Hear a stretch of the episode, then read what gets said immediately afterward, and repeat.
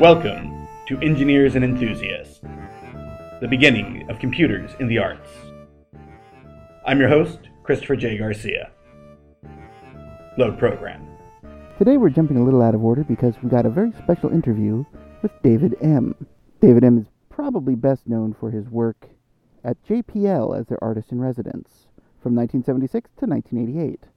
But before that, he was at Xerox PARC and worked with one of the most important early graphic systems, SuperPaint. Here he talks about his first encounter with the system.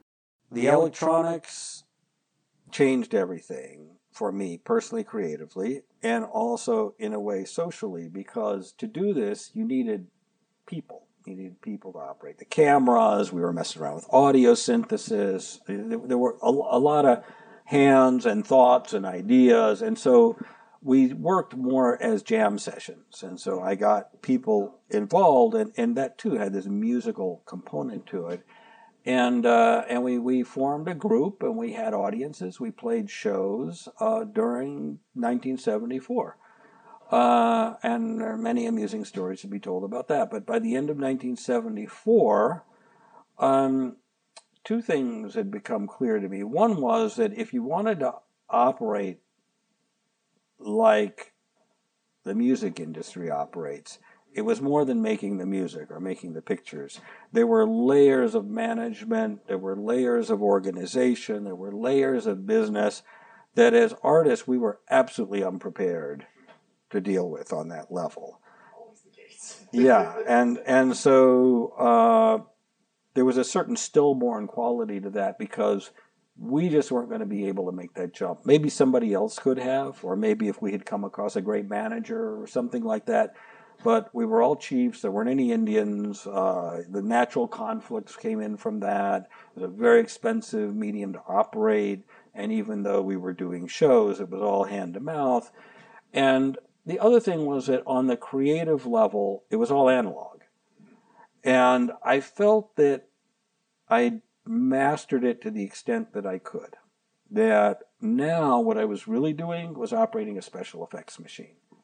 There were variations on the theme, but the theme was established. I was never going to get past, at least I personally, with what I could do with this instrument, as wonderful as it was and as far as it had taken me. And this was a kind of depressing realization as well, because I had a pretty big dedication of time and lifestyle, career, at this point, and is this it? This is the end of the road, right?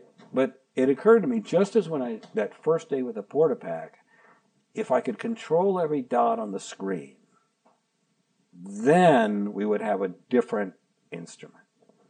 And so that became an interest in my head, that is there a way to control every dot on the screen?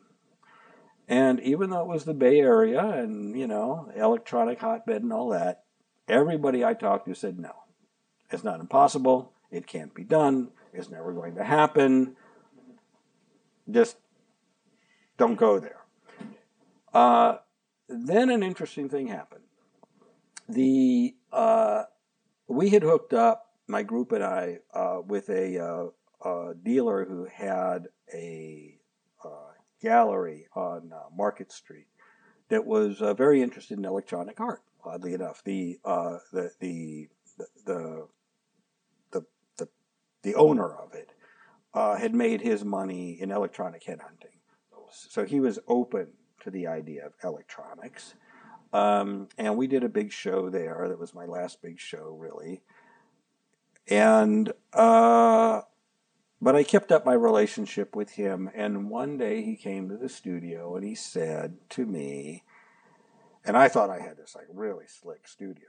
I mean, it was cables and wires, and it's like walking into a recording studio. Yeah. It was all. It was nice. I'd got it pretty tripped up by that point. And he said, "This is all very interesting." He said, "But I am here to tell you that the future is digital." And I didn't know what the word digital meant. I think it was the first time I ever heard the word digital in that context. And I said, what do you mean? And he said, well, I just placed somebody at Xerox PARC last week, and they gave me a little tour, and as I say, the future is digital. And I'm meanwhile thinking about wanting to control all the dots on the screen. Maybe this is it. Maybe this is what we're talking about. I said, fantastic, you know. Put me in touch. Let's go. And he said, oh, no. That would be highly inappropriate. You know, these people are researchers. They wouldn't have time to talk to an artist. That's not going to happen. And I said, just give me a number. You know, I'll handle it. Leave it to me. And he wouldn't do it. And I was shocked. It's like, what, you want to manage my career? This is the next step on the board, and you're not going to give me the key to it. Is that what I'm hearing? And I remember I like threw him out of the studio. I was like furious. I broke my relationship with him. And I've told this story a couple times. I'll just compact it here. I left the studio in a furor. It was one of those foggy Friday evenings. It was the end of the day, and I went out into the fog, and I went and passed by the studio of a friend of mine who was one of the Porta Pack artist people, and just to have someone to talk to, I knocked on her door. She saw I was upset. She said, "What are you upset about?" I told her what I was upset at. She knew the players. She knew who the people were. And she said, oh, that's terrible, boo-hoo-hoo.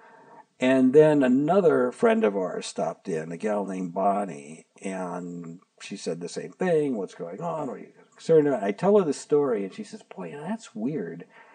I just got a call this weekend from this guy I went to high school with in someplace like Indiana, and he's just started work at Xerox PARC.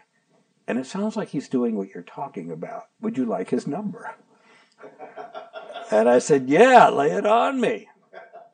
She gave me the number. I called him up. Turned out he wasn't doing exactly that, but he knew who was.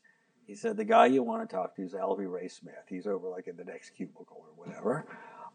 He gave me Alvy's number. This was at the very end of December in 1974. And I called Alvy up, and I am an artist. I'm interested. And Alvy said, oh, that's great. We're building a digital paint system down here. It'd be great to have an artist come down and give us some feedback. So his girlfriend was coming out to visit for the holidays, so we made a date for right after the new year. It was January 6th. I remember that. And I went down there, and boom. That was it. Could control every dot on the TV screen, and they'd already advanced it to a paint system, which was amazing. I met Dick Schaup, who built the frame buffer. You know Dick, great guy.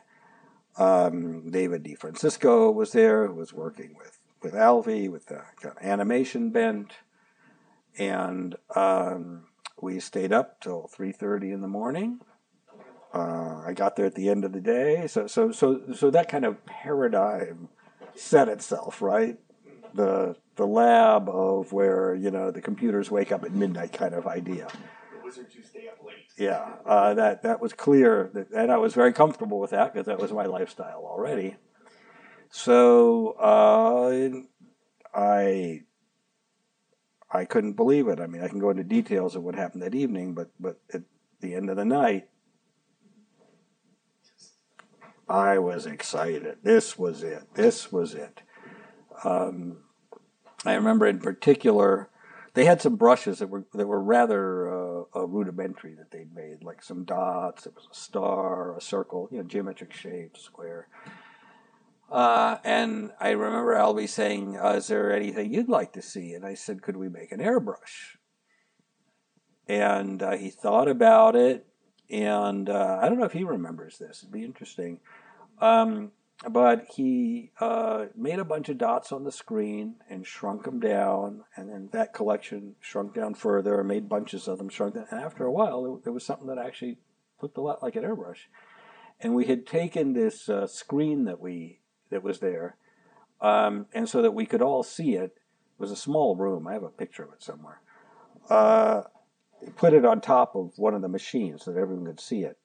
and he made a white brush that was like the size of the screen practically. It just kind of went zoop like that. And with a black background, there was this white, glowing, beautiful brushstroke hanging in space. And I just went, that's it. That's it. That's it.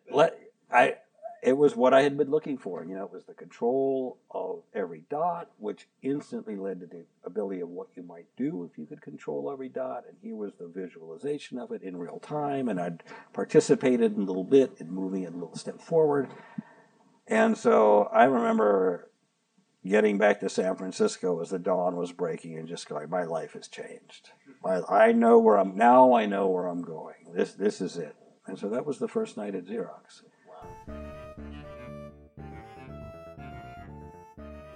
Thank you for listening to Engineers and Enthusiasts, the first decades of computers in the arts. I'm your host, Christopher J. Garcia. We have a Patreon. It's 3MinModernist.